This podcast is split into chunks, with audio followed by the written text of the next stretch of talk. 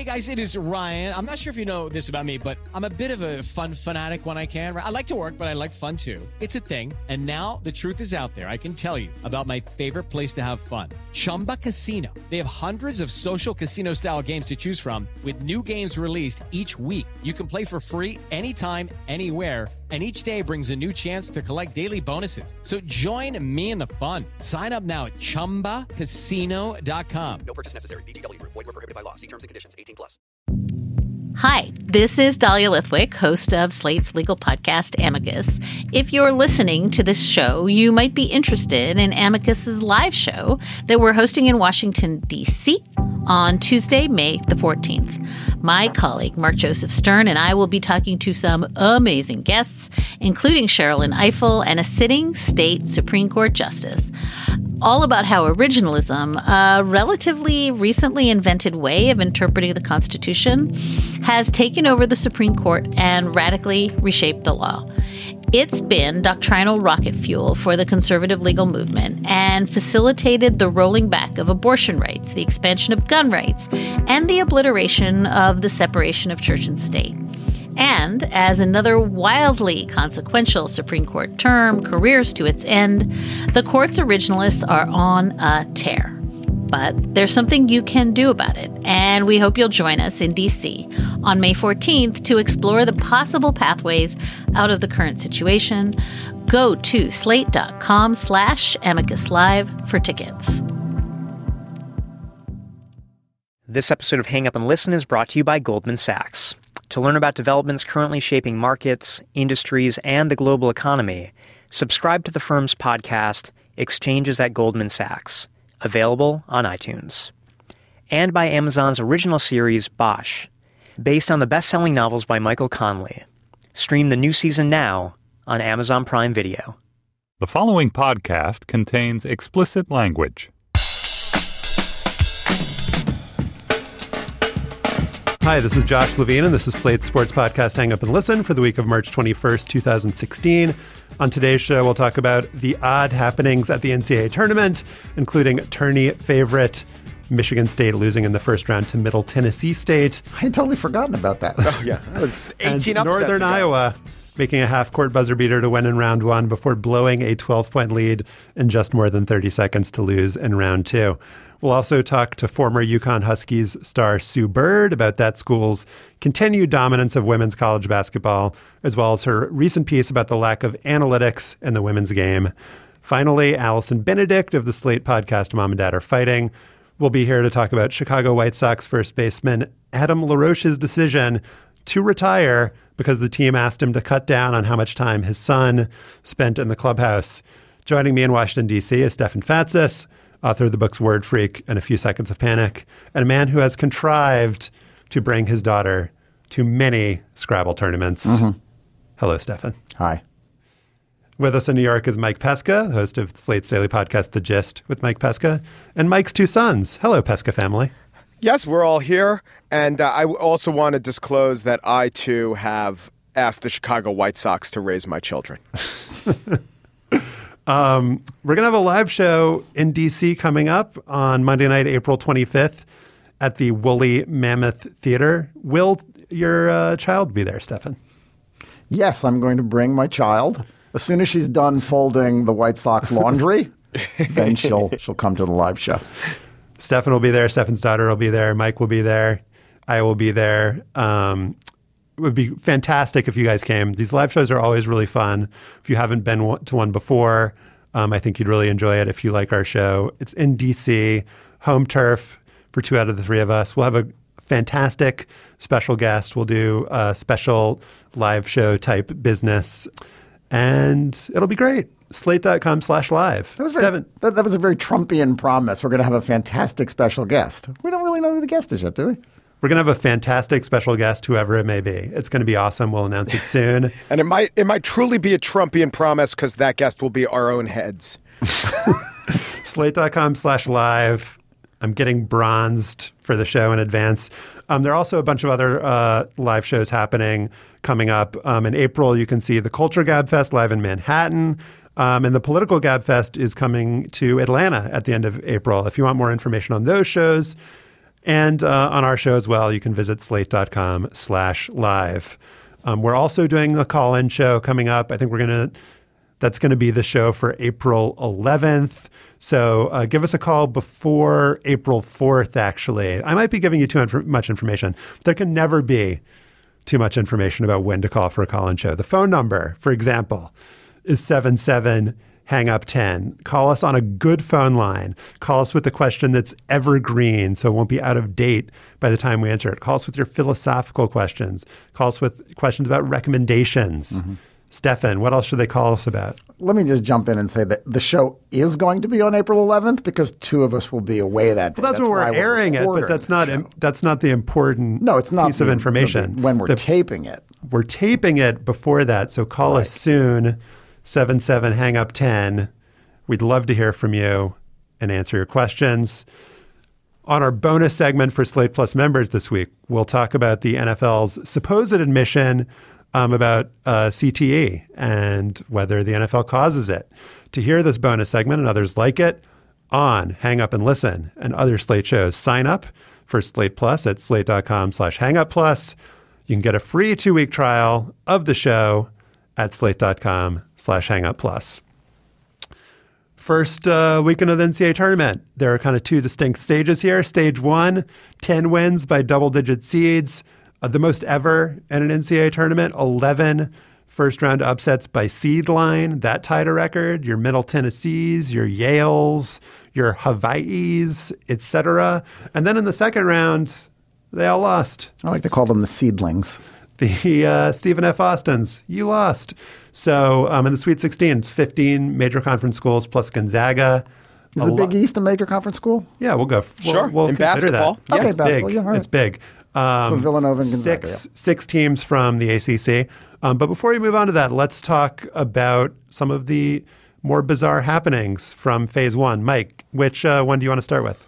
Phase one, so we can't even talk about. Uh, The NCAA's rebranded it as phase one, yeah, not I, round I- one. I always We can.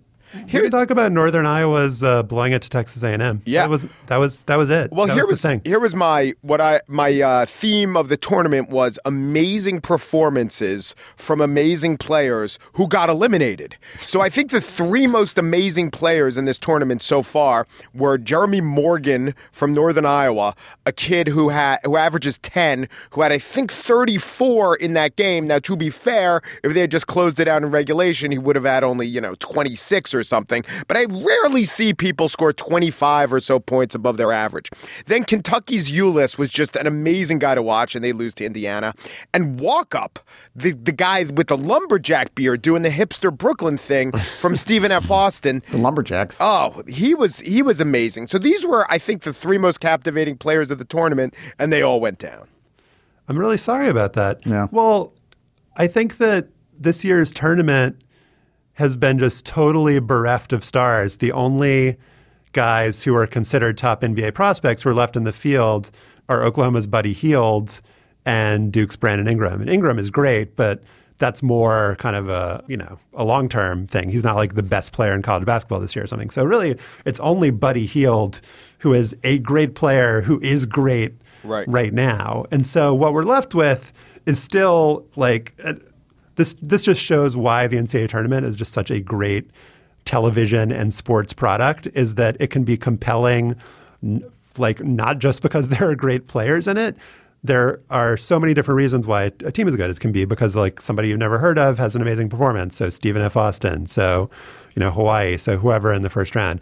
It can be because there's like just a crazy shot at the end of a game, Northern Iowa beating Texas on the half court buzzer beater. Or it can be, and I do want to, I want to like narrow our focus on this because it was so crazy. The end of the Northern Iowa Texas A&M game where A&M came back from 12 down with 44 seconds to go, where it's just like a combination of like college basketball level incompetence Nah. and you know the goodness, you know, good play by another team. But this wasn't a great game because the teams played well. No, but what was great about it was that it, that it did embody college basketball in all of its flaws. I mean, the last minute of the game was like Hoosiers regressing to the mean. I mean, those poor Northern Iowa kids were panicked. Their best ball handler. kids now. They're They're kids kids. now. They're back to being kids. Yeah. The the their best ball handler and their best inbounds passer was hurt, had a knee injury a couple of minutes before the end of the game. So he's on the bench trying to stretch and he doesn't come back in. And then everything that had to occur for that sequence to occur occurred. I mean, Texas A&M first of all, I mean you can't imagine that with 44 seconds to go, they're sitting on the bench going, "Oh, we can still do this." But somebody recognized that you got to keep trying. So don't give up. They recognized that they shouldn't foul to stop the clock because they were down by too much. That they had to force UNI to make errors, and that the best way to force them to make errors was to pressure the inbounds passer and trap if they managed to get the ball in, and trap like they had never done before, and then for everything to completely be given to them so that the ball lands in someone's hands who can then put in a layup. Yeah, you're acting like this was an intellectual exercise. Like Oh. it was like it was all just nobody had ever thought to do this before. Um, for Well, most teams don't. well, a lot of teams, yeah, most teams would have most teams would have given up. Most teams would have Right. given up down 12 with 44 seconds to go. With 30 seconds to go, right? 31 Yeah, seconds. to It was go. 69 57. Yep. The ball in the air. And the, a couple of things that happen. You're, a- I mean, teams definitely have that panic look in their eyes and they say, just get me out of here. And with that amount of lead in that amount of time, yeah, it always happens, except this one time it didn't. And, you know, you're allowed, the rules of basketball, a five second rule is you have to dribble the ball or move the ball within five seconds. So, so if someone throws you the ball, you could hold it for four and a half seconds. Then you could dribble for four and a half seconds. Then you can hold it for four and a half seconds more. All right? That's 13 and a half seconds. The Northern Iowa players had just done that every time, they'd be out of there. Sure, we could make a million if they had done this every time. But the fact that there were two instances, the first where you try to throw it off of, uh, an opponent and that guy stole it and immediately goes for the layup, you would think maybe that would teach the guy not to do it the second time, the, the game tying time. I've never seen anything like that. Yeah, four botched inbounds plays in 30 seconds. The part that I found the most amazing is, and you would think that this just theoretically isn't possible, they scored 14 points in 32 seconds mm-hmm. without ever fouling Yeah. the other team. The only way to get the ball back in these situations is to stop the clock. Like we've talked about how the end, the end of basketball games is kind of screwed up because of intentional fouling. It's just this weird situation, and that's really the only strategy that you can use that works.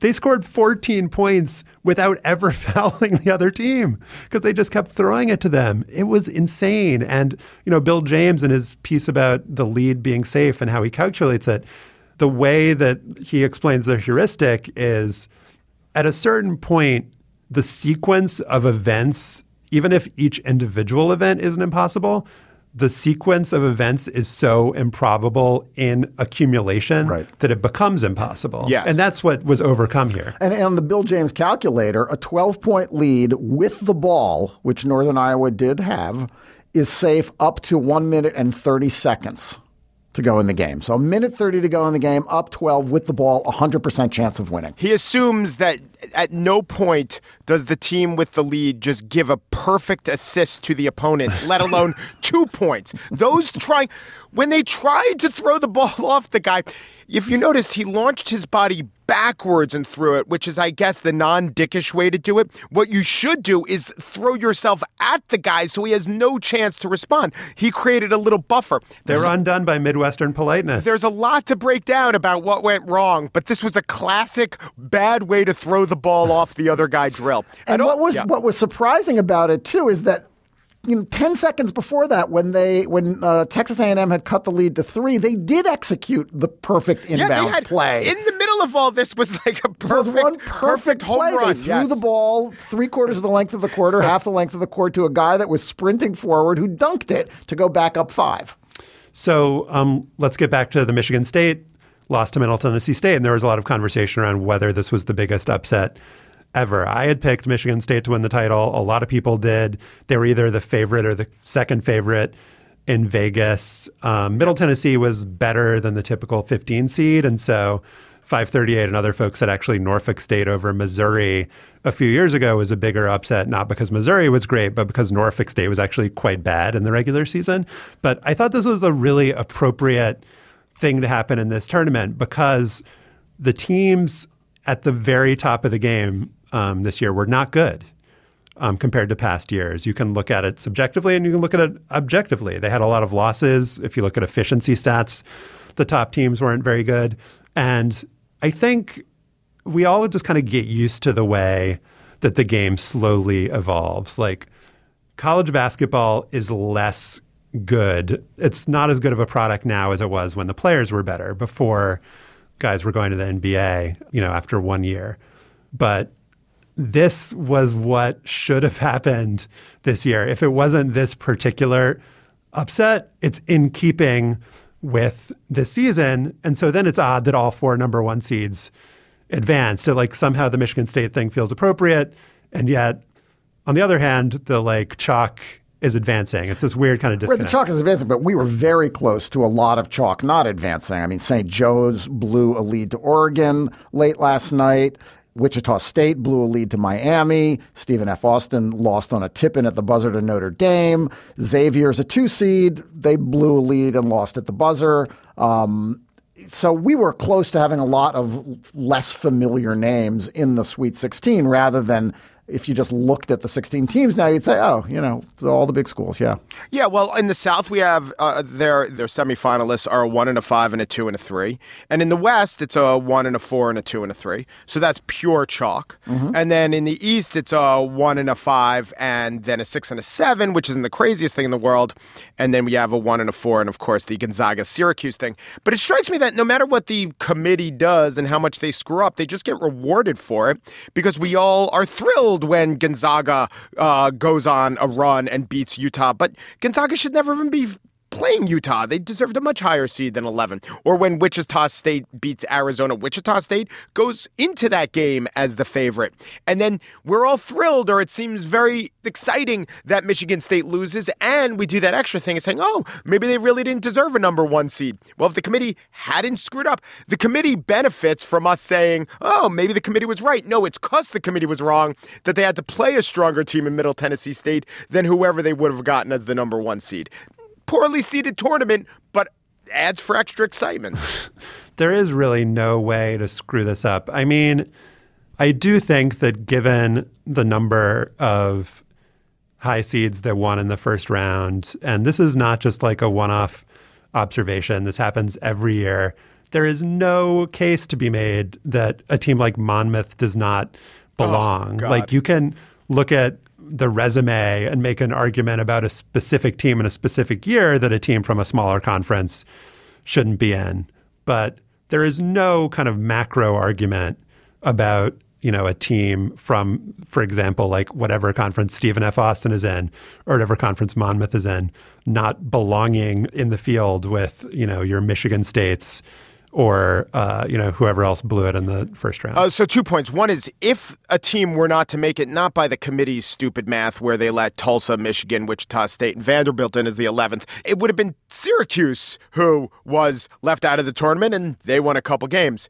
It will just always persist. You know, Stephen F. Austin and West Virginia play really, really similar styles based on everything except conference. You would say Stephen F. Austin maybe has the edge in that matchup, but of course they couldn't because of styles. Well, they go up against each other and they blow West Virginia off the floor. And so it will never, what will ever change? How can that ever change the perception if not only do you have the perception of big conferences, you know, the best schools will get the best players in high school, and Kansas is a better school than Stephen F. Austin. But then the school that's the fourth best in Kansas's conference, uh, West Virginia, they might have even been second best, we will always say, well, of course they're better. They play Kansas. So I don't see how that can ever change. It can't. And that's why we will continue to have these conversations every year around the NCAA tournament. Right, and the only way, the, the only the only uh, justice that will happen is the conversation won't change among the people in the committee who seed the tournament. But then the Stephen F. Austins will just have to go out there and win. Although, by the way, they'll have a, a tougher time because their seeding won't be as good. Right. Up next, we will speak to Sue Bird, the uh, women's basketball legend, about UConn and about her piece on analytics and women's sports.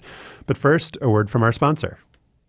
Amazon's original series Bosch returns for an all new season based on Michael Connelly's best selling novels. Harry Bosch, the tenacious LAPD homicide detective, is back on the job after an involuntary leave of absence. His first case back may prove his biggest challenge yet as he follows a dangerous trail of corruption and collusion, one that uncovers the dark side of the police department and threatens Bosch's relentless pursuit of truth. Stream the new season of Bosch now on Amazon Prime Video and listen to the companion podcast, A Fine Mist of Blood, on SoundCloud or Stitcher. On Saturday in Storrs, Connecticut, the UConn women took a 41 4 lead over Robert Morris after the first quarter of their first round NCAA tournament game, 41 4. The Huskies led by 49 at halftime and by 61 after three quarters before holding on for a 101 to 49 win. It was their 70th consecutive victory, which is 20 wins shy of the women's basketball record, also held by UConn, set between 2008 and 2010. Sue Bird was not on either of those teams, but she did win two national titles at UConn, which is great. And she's the school's all time leader in three point field goal percentage and free throw percentage. She was the National Player of the Year her senior year. She's one of nine women to win an NCAA title, a WNBA title, and an Olympic gold medal. She now plays for the Seattle Storm in the WNBA, and she's calling games, though not UConn ones so far, uh, for ESPN during the women's tournament. Finally, she wrote a piece for the Players Tribune on the absence of analytics in women's sports. Sue Bird, thanks for being with us. yeah, thanks for having me. So the UConn team is looking very robust as usual.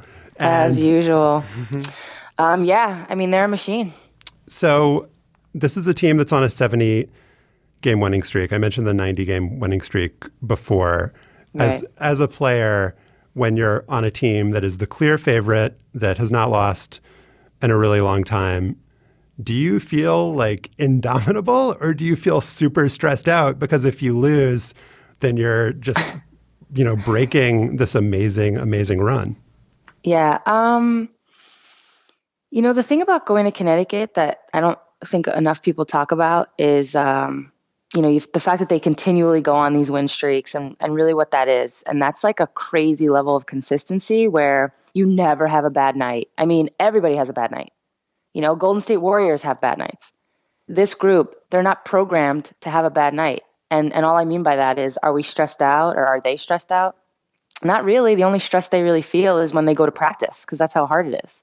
And that's how hard the coaches make it. And they do that for a reason. And obviously, the product is a team that when they take the floor, I mean, they're just machines. I mean, you watch that game against Robert Morris, and I get it.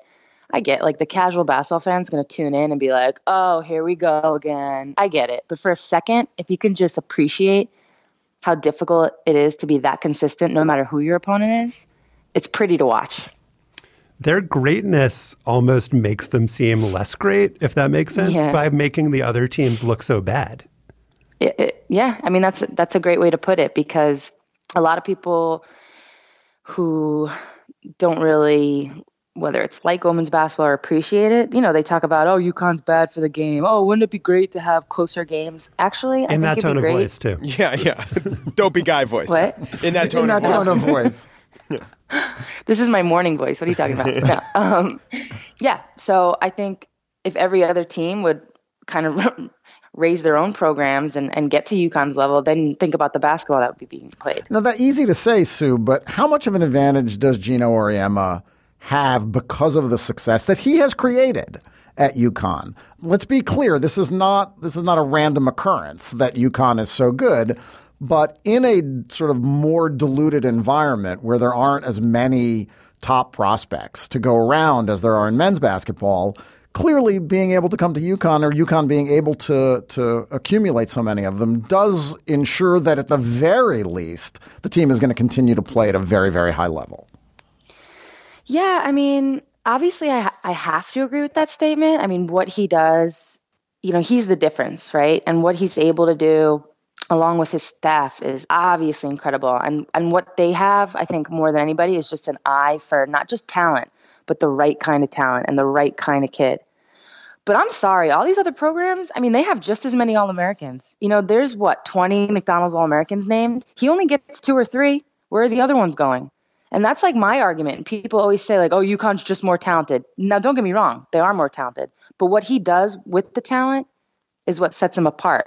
There are plenty of other talented players out there. And I just don't know that there are other programs that demand excellence the way that he does. Do you think that it's different from when you were being recruited and you had at least, um, you know, I, I, would say back then Tennessee was the preeminent team. So you had two pillars going against each other. Now that Tennessee has receded, UConn can get the best players. And another argument that I heard Kate Fagan of 538 making is that with men's basketball, you could say to yourself, oh, I'll go to any number of schools and I'll still make the NBA. NBA. With women's basketball, the pinnacle of your career to most uh, female players is college. So you're going to want to go to the best. You're, it's very unlikely you'll be lured away to a program you perceive as second best. Right. Well, when I was being recruited, this was not. I mean, so something I didn't mention in the last question was the thing that Coach Auriemma has right now over everybody else is like this mental advantage where I think teams and coaches and they have a ton of respect for him, but they're also almost scared. You know, there's when teams take the floor against Connecticut, they've lost before they even step foot. And that's actually why Notre Dame has done so well against them. You don't sense that. You don't sense a fear. I think he has like a obviously he's like a big personality. When he walks in the room, you know it. And it it has an effect. But in terms of my recruitment, you got to take it way back now, fellas. UConn had only won one time. Okay. Now it was in like crazy epic fashion. 1995, Rebecca Lobo, they go undefeated. They're all over the media. And I'm from New York, so I wasn't too far away. And I got to see a lot of it on TV and see it in the paper. So they were big. But in 1997, when I was choosing my school, they had only won once. They were not that much different from every other program. And I did not even look at Tennessee or they didn't even look at me. I got and I got recruited by a ton of other schools and it came down to like Vanderbilt and Stanford. I mean, who knows what would have, you know, what life would have been had I not gone to Connecticut, but back then it wasn't like that. I mean, this has really been built over the last couple years, truly. This like 4-year stint has really put it at that like dominant dominant level. It's like you got Apple uh, stock options when they were ten dollars, Sue. You got it on the ground yeah. floor. exactly. So I want to ask about Breanna Stewart and sort of where you rank her among the great UConn players. She's going for her fourth uh, national title, and I think her fourth yeah. tournament, you know, MVP. So yeah, she is. Where do you put her, you know, compared to some of your teammates and and some of the other right. UConn greats? Yeah, I mean, well, first and, and yourself, foremost, it's course. like how crazy that the only way to separate yourself, if you're somebody that went to UConn, the only way to separate yourself is to win four in a row. Mm-hmm. You know, that just speaks to like what other players have done and how successful the program is. That's the only way to separate yourself. So if this if this does work out and you know they win and she regardless of the actually regardless of the tournament most valuable player, that would just be icing on the cake. But if if her and her classmates, her senior class, they win four in a row, that'll put her, you know, in a different conversation than Diana, than Maya, you know? And I think those are the two that really pop in my head as as of the list of the best. Now, personally, in terms of like best player, to me Diana will always be the best player that played at Connecticut. I mean, you can make the argument in so many different ways. The ways I, I would make it is just her ability to make her teammates better. I mean, even Maya, Stewie, they had all Americans around them. Now, Diana played with my class her freshman and sophomore year, but her junior and senior year, when they won again and again, she had no All Americans on her team. She carried those teams. And that to me is it will always you know set her apart regardless of the number of championships so you so you wrote on the players tribune a uh, a plea for more analytics in the WNBA and women's basketball. Sure, of course, I'd love that. But do you think the analytics lag more than any other thing that's ancillary to the league? Like, you know, the league's at whatever popularity it at, it's at. When the NBA was at that popularity, sure, the, the uh, idea of advanced analytics weren't uh, as far advanced, but there was less. Mm-hmm. And, you know, we could do a number of ways to uh, analyze something that the league should have inspired. You know, the number of T-shirts around town, right? The number of whatever you want to say, the number of um, references in pop culture. Do you think analytics is worse than some of these other things, or um, is analytics roughly in line with where the league is? Well, if we had the analytics, Mike, we could figure Yeah, I that know. out. I know. Good point. oh gosh, I don't know the answer to that. I mean, I, I do think you know a large part of that article was to start a conversation, which it has. You know, most people didn't even realize a lot of what you know what was said in it, and um, it's been eye opening. I think for many, but I think I am at the end of the day going to agree with what you said. It's actually the whole idea that the WNBA lacks in these things or women's basketball lacks in these things is kind of part of the bigger idea, the you know the bigger picture that there's a lot that women's basketball needs to you know to continue to do and get better at and improve at not just from like players coaches and that side of things but fans and, and, and so forth i mean don't get me wrong i understand the internet came about at a certain time and yada yada yada but if you tried to look up like any kind of box score from like 10 years ago good luck Yeah. it'll take you like 30 minutes Well, you were talking about this with Zach Lowe on his podcast, and he was Yeah. saying that he couldn't He even said for that, yeah. UConn games, he couldn't find stuff. And I was actually looking up what the biggest comeback was in the history of NCAA Division One women's basketball, because we talked about that on uh, this week's show about Northern Iowa and Texas A&M. And in 2006, Texas State came back from a 32 point deficit. They were losing 40 to 8. And I couldn't find anything that was written about this game. I couldn't find a box score. I couldn't find play by play. I wanted to talk about it, but you know, and this isn't advanced analytics. This is just like a cool thing that happened in women's basketball that like you have to hire an archivist or a researcher yes to figure so it hard. out. Yeah, it's really hard. And that's just one. I mean, Zach's actually the one that brought that up and he put the idea in my head. That's just one, but we've all experienced it. That's how, you know, the article, that's really how it kind of got started. Literally, we were bored in Russia, like just trying to have random conversation and you couldn't find anything. And it was, it was frustrating.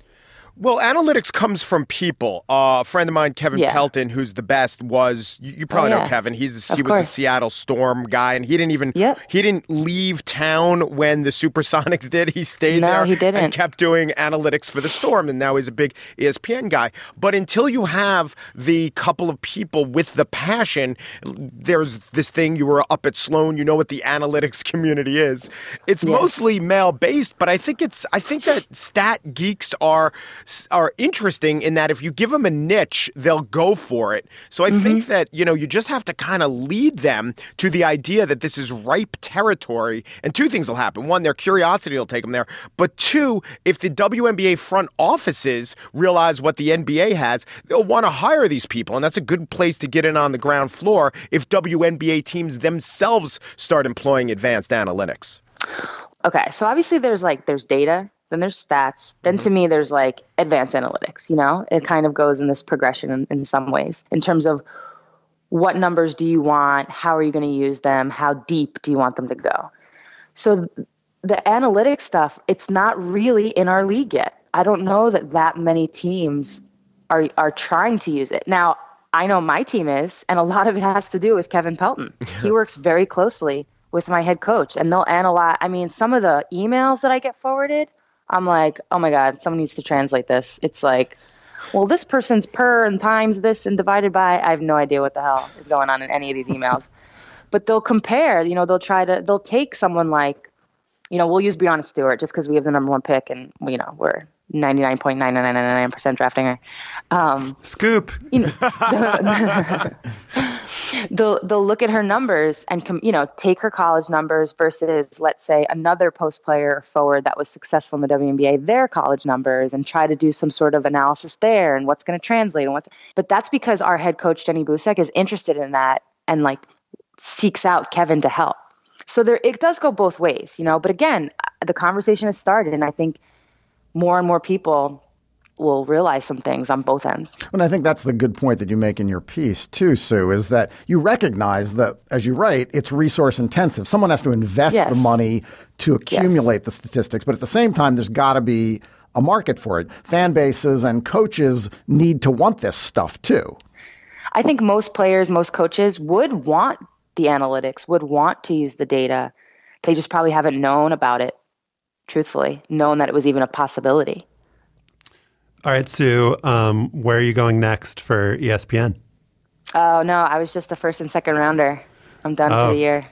Yeah. So, So, Josh, you want to rephrase that question?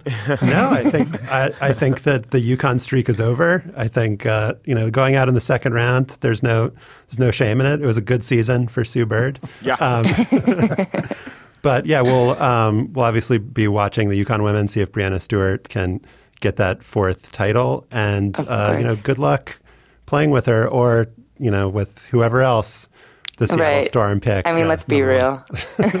Olympics. Wait, you're going to the Olympics. Hopefully, fingers crossed, they'll announce it pretty soon. Awesome. Well, um, thank you. Good luck. Yeah, thank you guys. Sue Bird played for UConn and won two national titles. She also plays for the Seattle Storm in the WNBA, and she's a broadcaster for ESPN. All right, now is the time in the show when we talk about other people's uh, parenting decisions.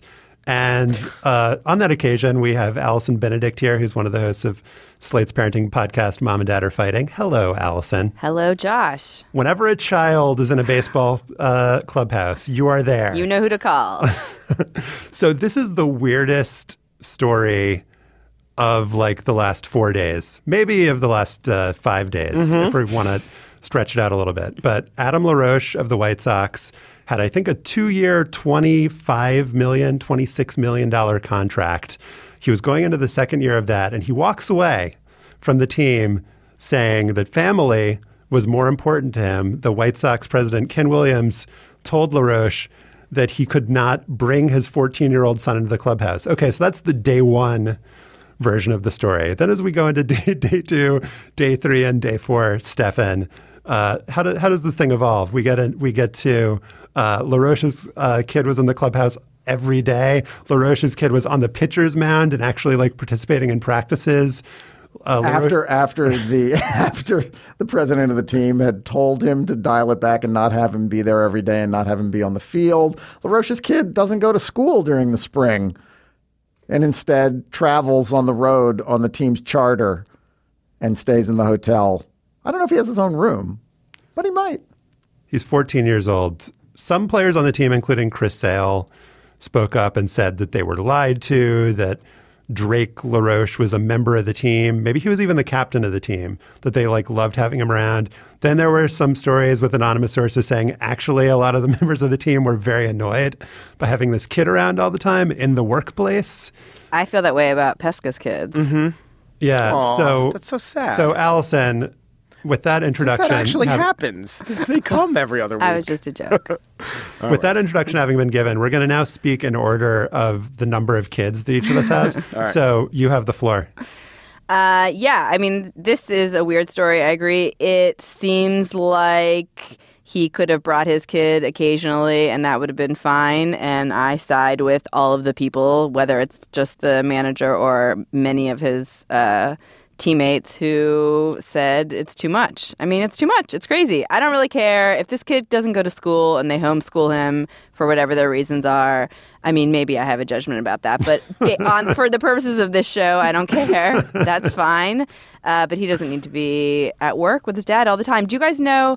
So he, uh, Adam himself, is the son of a pitcher, right? Mm-hmm. Was he in the clubhouse all the time with his dad? Is this like a family? I don't believe he was in the tradition? clubhouse 100% of the time, but like most sons of baseball players, Major League Baseball players, he was an occasional visitor. Right, but this, but but this is much more extreme.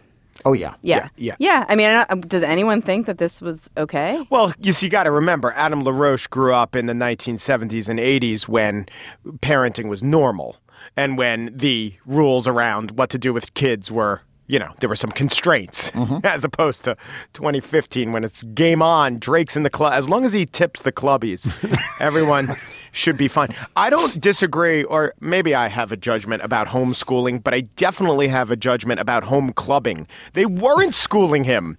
It wasn't just that, yes, it, in addition to whatever, however we define his education, he's doing some baseball stuff. It was literally a clubhouse. Let's think about that word for a second. A clubhouse is a better learning environment than a school. That is incorrect. No, I mean they said they got him tutors, right? It's like he's a celebrity, you know, movie kid who get has tutors on set. Oh, well, I actually looked up the tutoring service that Drake LaRoche's parents were using. It's called the Sylvan Learning Center. And here are a couple of comments that I found online. Expensive, improvement barely seen, lots of talk, lots of driving, lots of hours, lots of money, lots of talk, waste of money, waste of time, waste of intellectual time. But they do give out points to get carnival quality junk toys. It actually sounds a lot like Trump University. Yeah. Parents take out loans and get very little in return. In 2013, LaRoche said, We're not big on school. I told my wife he's going to learn a lot more useful information in the clubhouse than he will in the cla- classroom as far as life lessons. He got an A in hot foot. Sunflower seed spitting. Mm-hmm. crotch grabbing would, would be another big one. So the part of this that fascinates me is that a couple years ago, Daniel Murphy of the Mets like starts this whole conversation because he like missed a game to be there for the birth of his child. Yeah. Cue Mike Francesa rant. I understand one game. So I guess the difference here is that this does not affect Adam LaRoche's ability to like play baseball. He was like really shitty last year, but like, you know, that that can happen for a lot of reasons. Uh, Well, that, just- I, I was wondering about that. Is was he just sort of looking for a way out? Well, no, he would have got. See, the thing, it, it does seem that he's putting his money where his mouth is. He would have, he could have been the shittiest player in the world and still collected Collected his thirteen million yeah, these are guaranteed Yeah, contracts. yeah. But Allison, I mean, what do you make around the conversation, uh, uh, you know, about men in sports and like fatherhood? You don't really hear about guys having to like sacrifice because they're on the road all the time. That's like never ever been Right. said about any athlete ever. I mean, I'm happy that that conversation is happening. This is a really bad story for it to be happening around, though. I mean, the Daniel Murphy story was much better. Like, or who wasn't there also a, a football player last Oh well, year? football players can't miss games because they only have 16. I mean, let's be real. Like that's just not. It just makes no sense. You got to plan it out. With baseball players, like one game, who cares? Right. Or three games, who cares? I mean, the that Daniel Mur- Murphy thing was pretty clear that, you know, Daniel Murphy was doing the right thing and good job and it's nice for these people to like care about their children. This is different.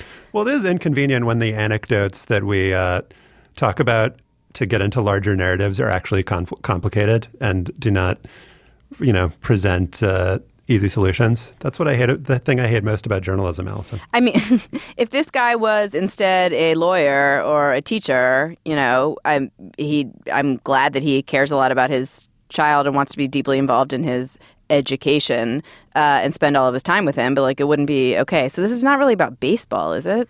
Well, I guess the fact that you could say clubhouse and it seems more kid friendly, and that first and second day story It was seems about less mean- kid friendly. Well, the word clubhouse seems clubhouse. friendly. It's like the than ma- it's white like the shoed wor- Mouseketeers. It's not white sneakered law firm; it's white shoed law firm.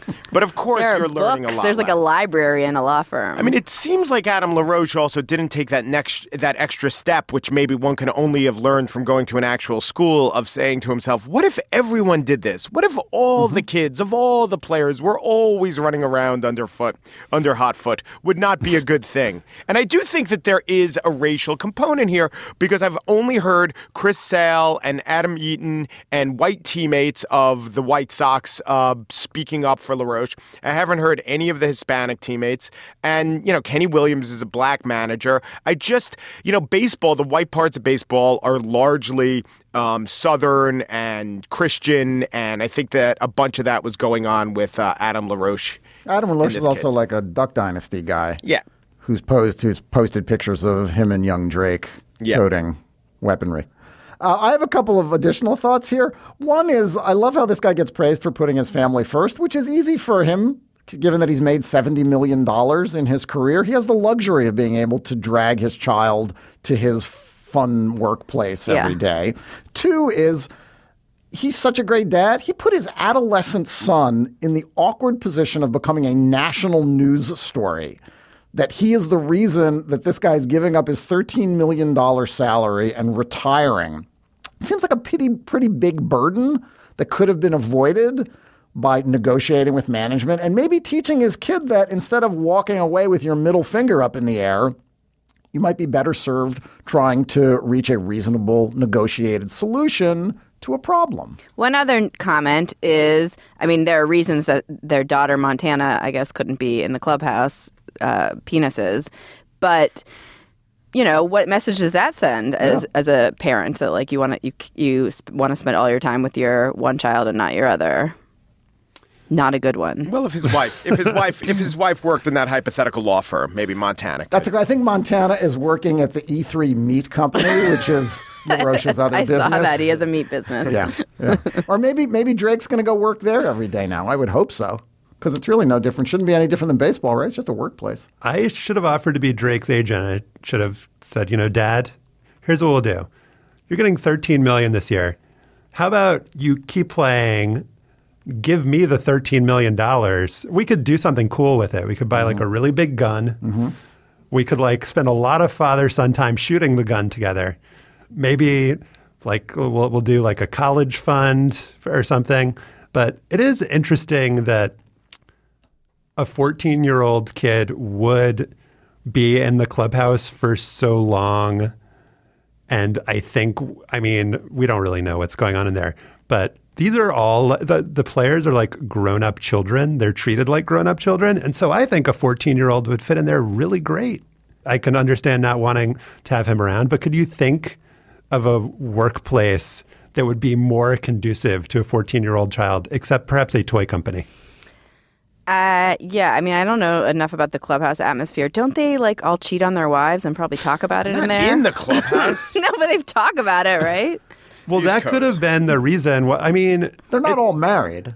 it's annoying probably to have to like not curse and like be like just Right. uh, louts. Scratch. Yeah, there is like those weird cultural divide because there's so many like hardcore Christians in baseball, um, and then there are also a lot of people who are hardcore not Christians, and so it does seem like the White Sox had this like really bizarre um, dynamic in their clubhouse, and this exacerbated it. Also, if he had played, I'm just thinking, if LaRoche had played for the Yankees a couple years ago, Drake could have learned about the glory of gift baskets from Derek Jeter. All right, Allison, we've solved a lot here. I'm glad I could help. The podcast is mom and dad are fighting. We talk, talk about about- sports a lot, a lot of sports. Mike's come on a bunch of times actually to Yes. talk about. in his role as human parent. Yes. Two, All right, two other Allison, humans. Thank you for uh, being with us on this sports show. Thanks, guys. Now it is time for After Balls, and Stefan informs me that Adam LaRoche is a regular on a show called Buck Commander. He's a buckman, along with Ryan Langerhans. Oh, Langerhans. I always enjoyed the work of Ryan Islets of Langerhans. I always think of that too. Should we do Islets of Langerhans? Or What, should we? is that in the kidney? Which which uh which organ benefits from the islets of Langerhans? I thought that it doesn't have something to do with hormones. It's a group of pancreatic cells that Pancreas, secrete that's insulin it. and glucagon. That's it. Pancreas. Yes. All right, uh, Mike, what is your Islets of Langerhans? So, out of curiosity, I was wondering if the Duke Yale matchup in the tournament would be the game with the most, with two schools with the highest Asian American population. Although I said to myself, probably not, because you know if Hawaii makes it, they'll be they'll be facing Duke. So Duke has uh, it's a lot easier to figure out what the ethnic composition of the Duke student body is. Twenty two percent Asian. Yale's a little bit harder to find.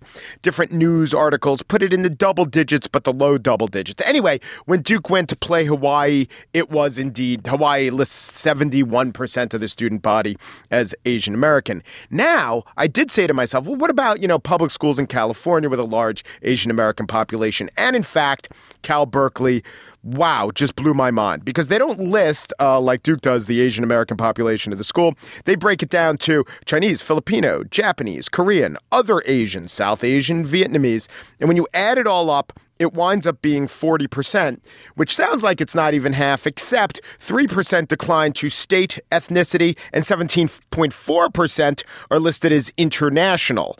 So 40% of the 80%, which means that half the domestic students there at Cal are Asian American. And when you factor in where the international students come from, it's probably more, but I don't have the stats. That's not what jumped out at me. What jumped out at me is, uh, in case you were wondering, the white population of Cal is uh, 24%, 24.8%, depending on the year. The black population of the school, so here are the statistics for each uh, class. In 2013, 133 African Americans enrolled. In 2014, 159. In 2015, 157.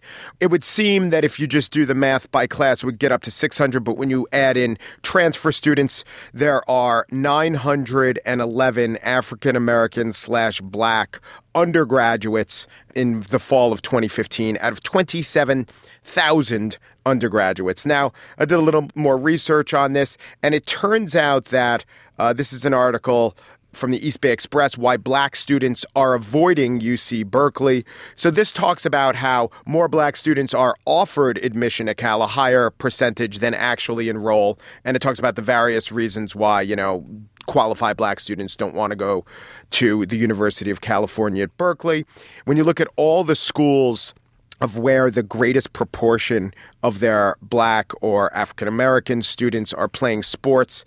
Josh just sends me Cal is not the worst. Auburn is a public school. And if you just look at on this question of overrepresentation of black male athletes on the football and basketball teams, 77.9% of Auburn's football and men's basketball teams are black men, whereas only 3.2% of Auburn's undergraduates are black men.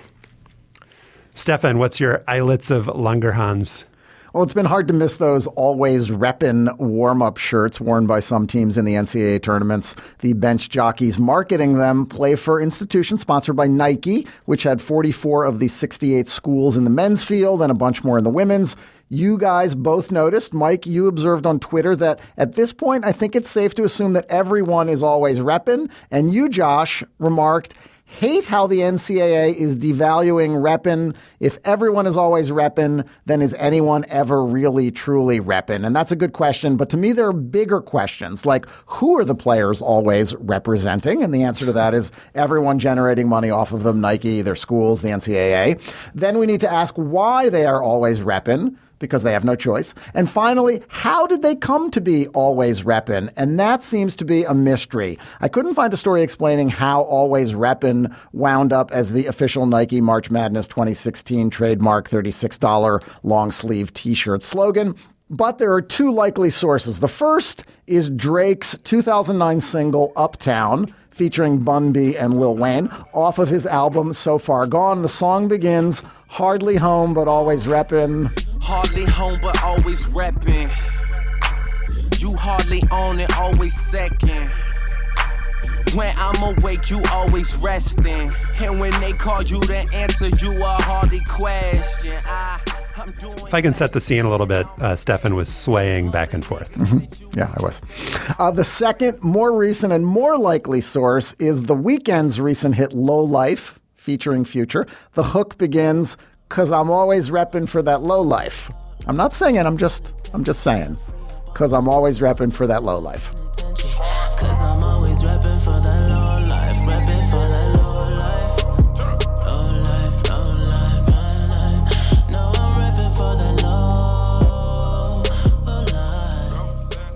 Josh was swaying there, let's be clear. This time, Stefan was nodding his head. While Josh was swaying, because Josh was swaying. Or you have to figure that Nike's pop culture leeching catchphrase department pounced on the trending hashtag friendly low life usage of always reppin', lawyered to make sure it didn't need to cut a deal with the rapper, focus grouped for recognition, and then started printing those t shirts in China or Bangladesh. But is always reppin', as used by Drake and by The Weeknd, an appropriate phrase to describe NCAA basketball?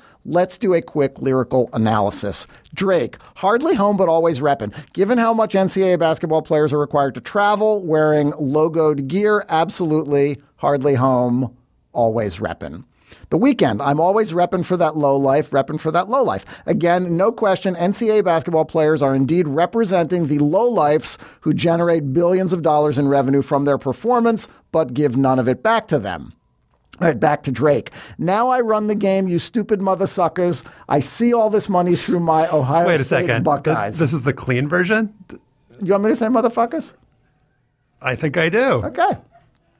Now I run the game, you stupid motherfuckers. I see all this money through my Ohio State Buckeyes. The rhyming's a little off there. The players do run the game and they see all of the money, but they only see it in a metaphorical sense, Josh. They see it being paid to networks, coaches, athletic directors, others. All right, back to the Weeknd. I just took some Molly. What else? Hey, got some bitch from Follies with us. She gonna fuck the squad. What else? All right, this is more problematic for a student athlete. Molly might trigger a Wait, can positive say? drug test. Can you just say that one more time? Got some bitch from Follies with us? I'm kidding. Okay. Molly might trigger a positive drug test. Picking up a woman at Follies, the Atlanta strip club, and having group sex with her with your teammates could create negative publicity that might endanger one's athletic scholarship. I think we can all agree on that. All right, one more each. Drake, I palm the game like it's a Spalding ball and take flight from the free throw line and slam it down like I'm the great Mike. Well, that was very uh, Good, clean. child friendly. Good, clean basketball reference, appropriate for the bench players who are wearing those Drake, shirts. I'm going to send that to Drake LaRoche. These guys dream of hitting the big shot. Drake LaRoche would, would be a perfectly fine consumer of that lyric. All right, finally back to the Weeknd. Porsches in the Valley. I got Bentleys. I got Raris. Taking pain pills on the plane, getting chartered, popping tags on tags. I was starving. Bitch, I got the juice and the carbon. All right, popping tags is buying or stealing clothes. Juice is GHB, the date rape drug, and I have no idea what what the carbon is, but I'm guessing using the carbon would result in NCAA disciplinary action. Isn't carbon probably like a diamond reference? I don't know. Anyone? Anyone? No. I, I think we're here by ourselves. I got the juice and the carbon. I don't know, but if don't know. Uh, all right. So while neither song completely embodies the NCAA's core principles of academic achievement, both do reveal a truth about college athletics that makes always reppin' the perfect tournament slogan. A writer for the website Bustle recently analyzed the Weeknd's lyrics. And I will quote her here Low life is less about being a total scumbag and more about being a scumbag and owning it. Exactly. Nike, NCAA, CBS, member schools. Keep on repping everyone. Josh, what's your islets of Langerhans? So I'm going to continue uh, my occasional series of windmill tilting here, just going back and You, publish a, you should publish a book of these. trying to urge uh, the right thinking people of the world to adopt something that is so self evident. So, Northern Iowa, Texas A&M. If you if you weren't watching the game uh, live uh, and you heard about this amazing comeback, you'd want to go check it out on YouTube. The NCAA posted like a two minute and 15 second video that shows the whole like 12 points in 44 seconds in very concise fashion. It's like awesome to watch. It's thrilling. Um, great comeback. If you actually did watch in real time, I think it took about 12 minutes for that 44 seconds to go off the clock. Some of it was timeouts. Some of it was the referees continually making timing errors. The clock didn't start right one time. They wanted to make sure that they stopped the clock at the right time when the ball went, went through the hoop. The ends of college basketball games and of NBA games are unbelievably bad. These are the most exciting parts of the game. You couldn't have, as we talked about, this is an unprecedented comeback. And as a live viewing experience, it was like one one millionth of what it could have been if it had played out in real time. And the like way that it'll be remembered and highlights over the years is entirely unrepresentative of what it was like to watch this in real time. So, two comments. This wasn't all about timeouts, but I'm going to get back on the timeout hobby horse. They actually reduced the number of timeouts in NCAA basketball this year, thank God. So, you can only use three um, in the second half of games. You can't like carry a million of them in. You have to, you know, use them in the first half or lose them. You can only use three in the second half, which is better than what it was before. But I wrote a piece like, you know, several years ago arguing that it should only be media timeouts, only TV timeouts. The way that they do it now is under 16 minutes, the first stoppage is timeout, and then under 12, under 8, under 4. I would be totally in favor of having even more automatic media stoppages if there weren't timeouts called by players and coaches. If you couldn't when you're trapped in the corner, just call timeout, which is the weirdest rule that nobody would ever think should exist. Like there's not a parallel in other sports of like in soccer when you're just trapped in the corner, you call timeout and like go to the bench and talk about it. In football, you can't like call timeout if a guy's about to tackle you. It makes absolutely no sense.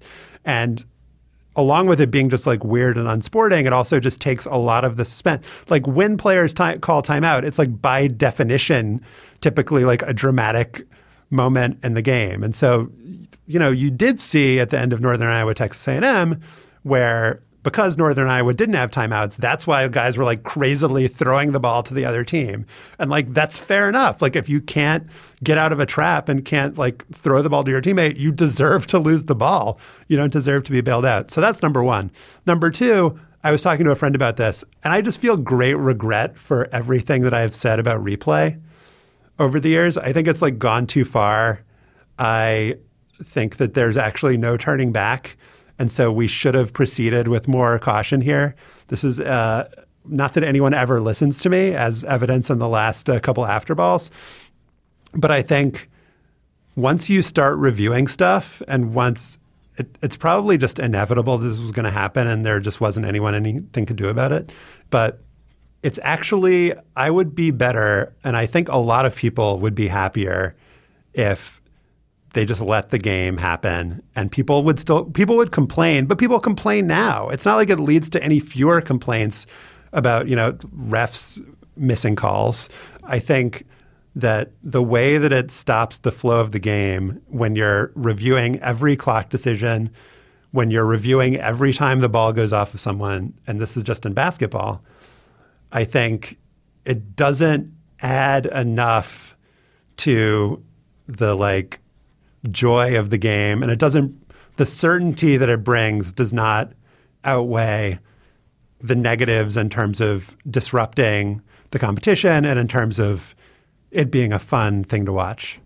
Josh also opposes analytics in sports. You know, Should we consider that your, Per your- was your good. feelings, Per know? was good, but it's gone too far. I mean, do you dis- do you disagree with anything Of that course, I said? I don't disagree with anything you said. Of course. How could you ever? Never. So just be sad about every about sports. That's that's the point I'm trying to make. Everything Sad. is everything is terrible. Uh, we love your feedback on what we talked about today.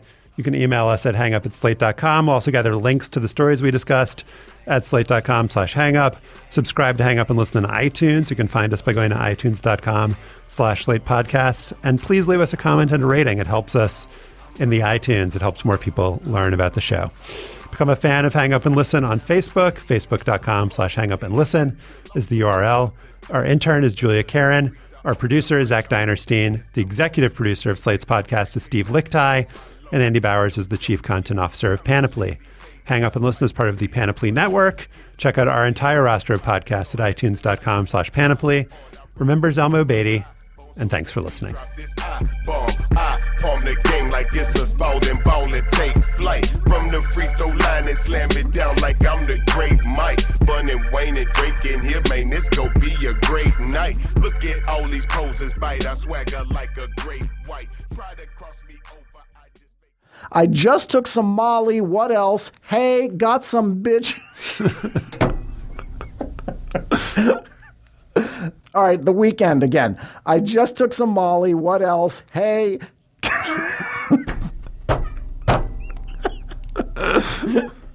Okay. You got to leave this in. This is gold. Gold.